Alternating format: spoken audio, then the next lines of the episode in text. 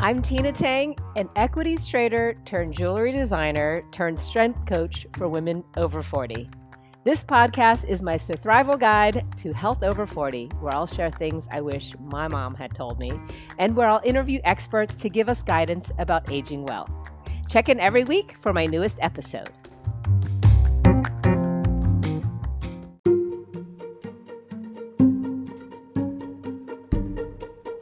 New York and New Jersey friends, save the date, July 15th, for a very special workshop Everything Your Mother Didn't Tell You About Menopause. I will be co hosting this with Dr. Melanie Yanez, and our panelists will include a menopause certified gynecologist, a pelvic floor physical therapist, and a menopause specialized nutritionist. I will be moderating the questions, asking everything that I wish my mom had shared with me. The event will be held at Serendipity Loft in downtown Jersey City from 1 to 3 p.m.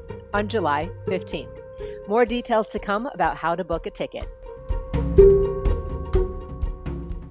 Yesterday, I participated in my first powerlifting meet. A powerlifting meet is a competition where you try to lift your heaviest weight for back squat, bench press, and deadlift. And each competitor gets three attempts at each of the lifts. Now, why did I decide to do this? I've been lifting with barbells for over 10 years, and I never felt the need to do a competition because I lift for enjoyment and for my health. And I decided to commit to this competition this year for the experience of training for something and to see where this training would take me. I also liked the idea of having a specific purpose for my workouts so that it's not just workout just to be healthy, but there were there's actual training for a specific end goal. And the end goal for a powerlifting meet is to take your months of training and give it your one best shot, or actually three best shots, to get your heaviest lift for these three particular lifts, which again is a back squat, a bench press, and a deadlift. And this was my experience over the 12 weeks. I started the 12 week lifting program based on what's called the one rep max. I have an idea of how heavy I can go. And on a particular day, a bunch of us at the gym, we tested our one rep max. So essentially, it was called a mock meet, which is like a practice, a practice competition. One rep max means using all of your strength giving every ounce of energy you've got, what's the heaviest you could do on that particular lift? So, for example, for a back squat, how heavy can I go for just one rep? And that is a marker of strength. Just knowing, well, at this point in time, this is the heaviest one rep that I can do for this particular lift. And for example, to mark progress, if today all I could muster was 100 pounds on a bench press, just one bench press, one rep, and then three months from now, if I test it again and I can actually do 120 pounds, that number shows me how much stronger I've got over the three months. Now, when all of us decided to do this, my other teammates at the gym, we were very excited during their first month of training because you knew you're at the start of this journey and it's very exciting thinking, wow, in three months we're going to be in this competition and we're going to be stronger than we were when we started. And it's very exciting to feel that your time will be allotted to doing something with a specific purpose. And all of us, including myself, allotted times in our schedule to make sure we got our lifting sessions in. So no matter what happened during that week, I wanted to stay on the program. And because of the time it we were required to stay on our lifting program, other types of activities or workouts were set aside. And what I enjoyed about this, or the first month of the three months of training, is that it gave a purpose for when you went to the gym. For example, this is just a, a random sample schedule of what it'd be like on Mondays. I would go do my bench, bench press lifts, which sounds like a lot of things, but I would probably be in the gym for a little over an hour to stretch and warm up, and then to do my warm up sets, and then to actually do the bench bench press work that was part of my program. So maybe at the end of the day, I did 20 reps, um, not including you know warming up and um, getting my body mobile for the bench press. So it sounds like you're not doing a lot, but that took about an hour and a half to get that work done. And then maybe on Tuesday, I would follow the same procedure, but for my back squats and possibly also bench again. So it would take almost two hours. Then on a Thursday, following the same idea for getting the joints mobile, doing warm up sets until I got to what they called the working set, which is the actual work you, I wanted to do on that day for deadlifts. And then maybe Saturday again, I would squat again. So there would be some weeks where I would be doing heavy squats twice a week, heavy bench press, and then deadlifts once a week. And this is how all of us who are competing would have a lot of our weeks spent trying to make sure all the work got done. Now, in this process, what happens is somebody or something inevitably goes off plan. And for me, in the middle of the 12 weeks, so about during the second month of the three months of work, I had chosen to take an Olympic snatch workshop, which is a different type of barbell work. And I s- decided to do this because I figured, well, this workshop might not come up very often, and I'm not sure when the next time it will.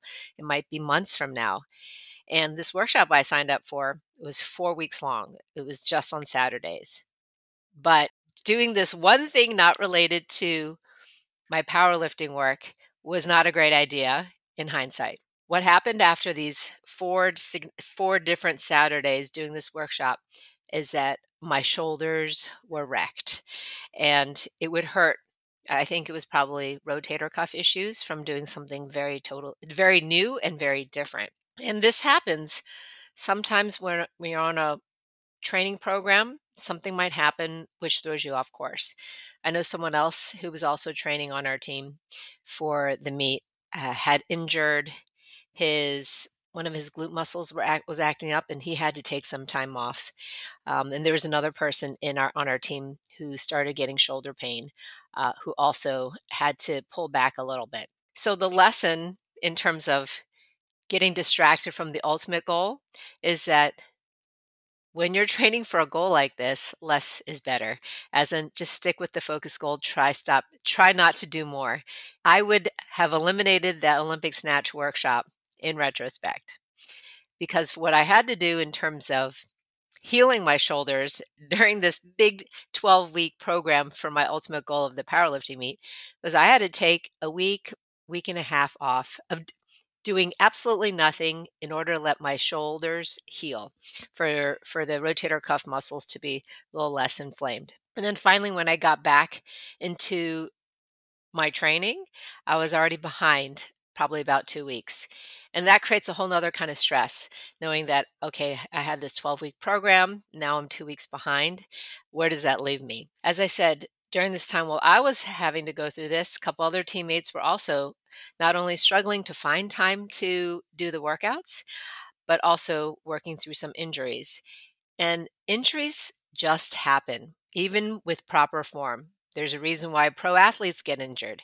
You're doing something, and it's inevitable that there might be an injury because of overuse because some days you're tired when you're when you're doing your training. So that's how it went along in terms of the physical part of the training. In terms of the emotional part of the training what's been really nice about this 12 week process is that you start bonding with your teammates. And not having grown up playing any team sports you know, i was not not as familiar with this feeling but even though we are all powerlifting, which is a solo sport, since you're really competing against your own numbers, having other people along doing the same thing as you in terms of trying to find the time to fit it into their schedule, trying to get their lifts in, having the same mental struggles. Some days you don't feel like doing it.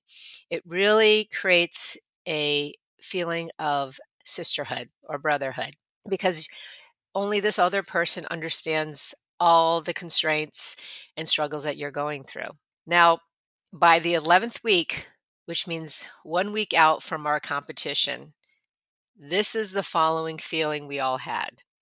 We were all tired of the process. Not one person was excited, just tired of the training for 11 weeks, devoting all our extra time into prepping for this powerlifting meet, just like lifting weights, trying to find the time during your day, you know, rescheduling certain work things so you could fit your lift in. We were all tired. And I remember the quote of some people saying, like, you know, I don't even care if we do this meet. We were so done with the training.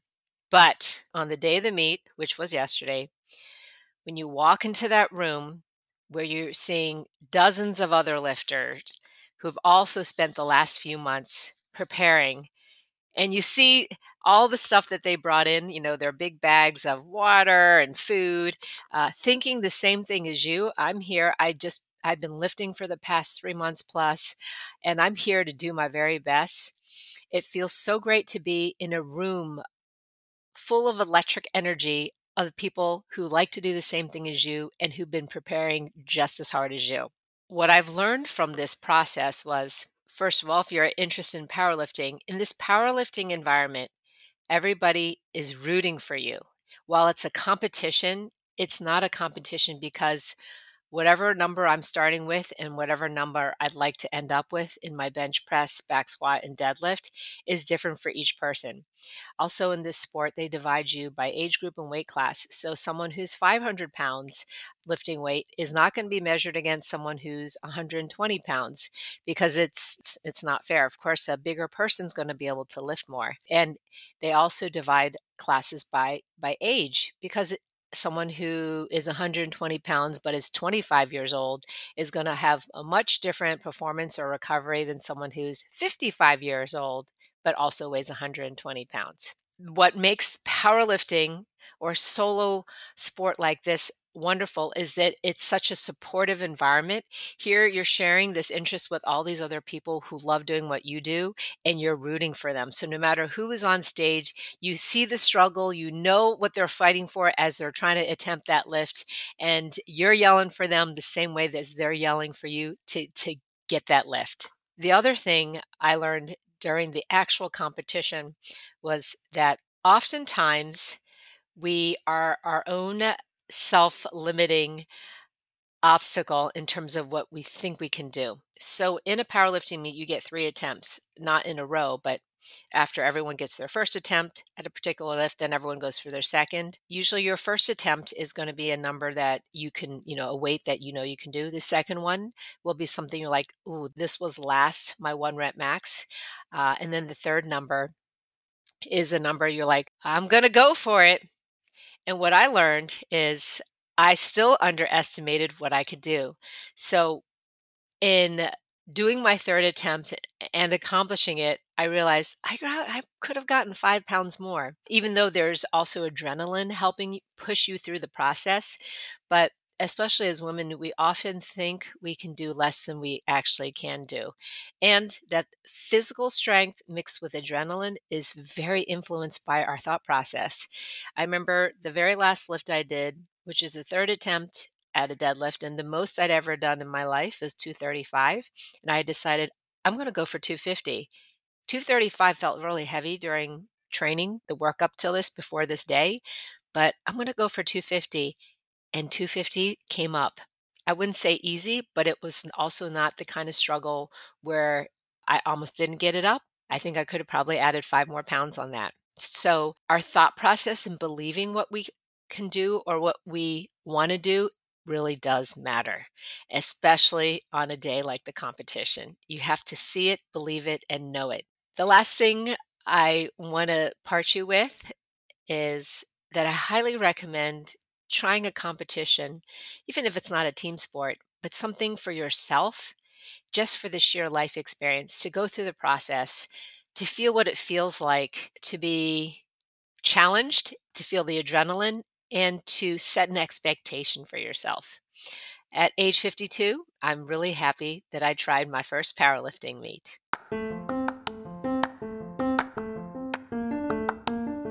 Thank you so much for joining me today. If you liked what you heard, don't forget to subscribe. You can also find me on my website, ironstrongfitness.net, or follow me on Instagram at ironstrongfit. See you at the next episode.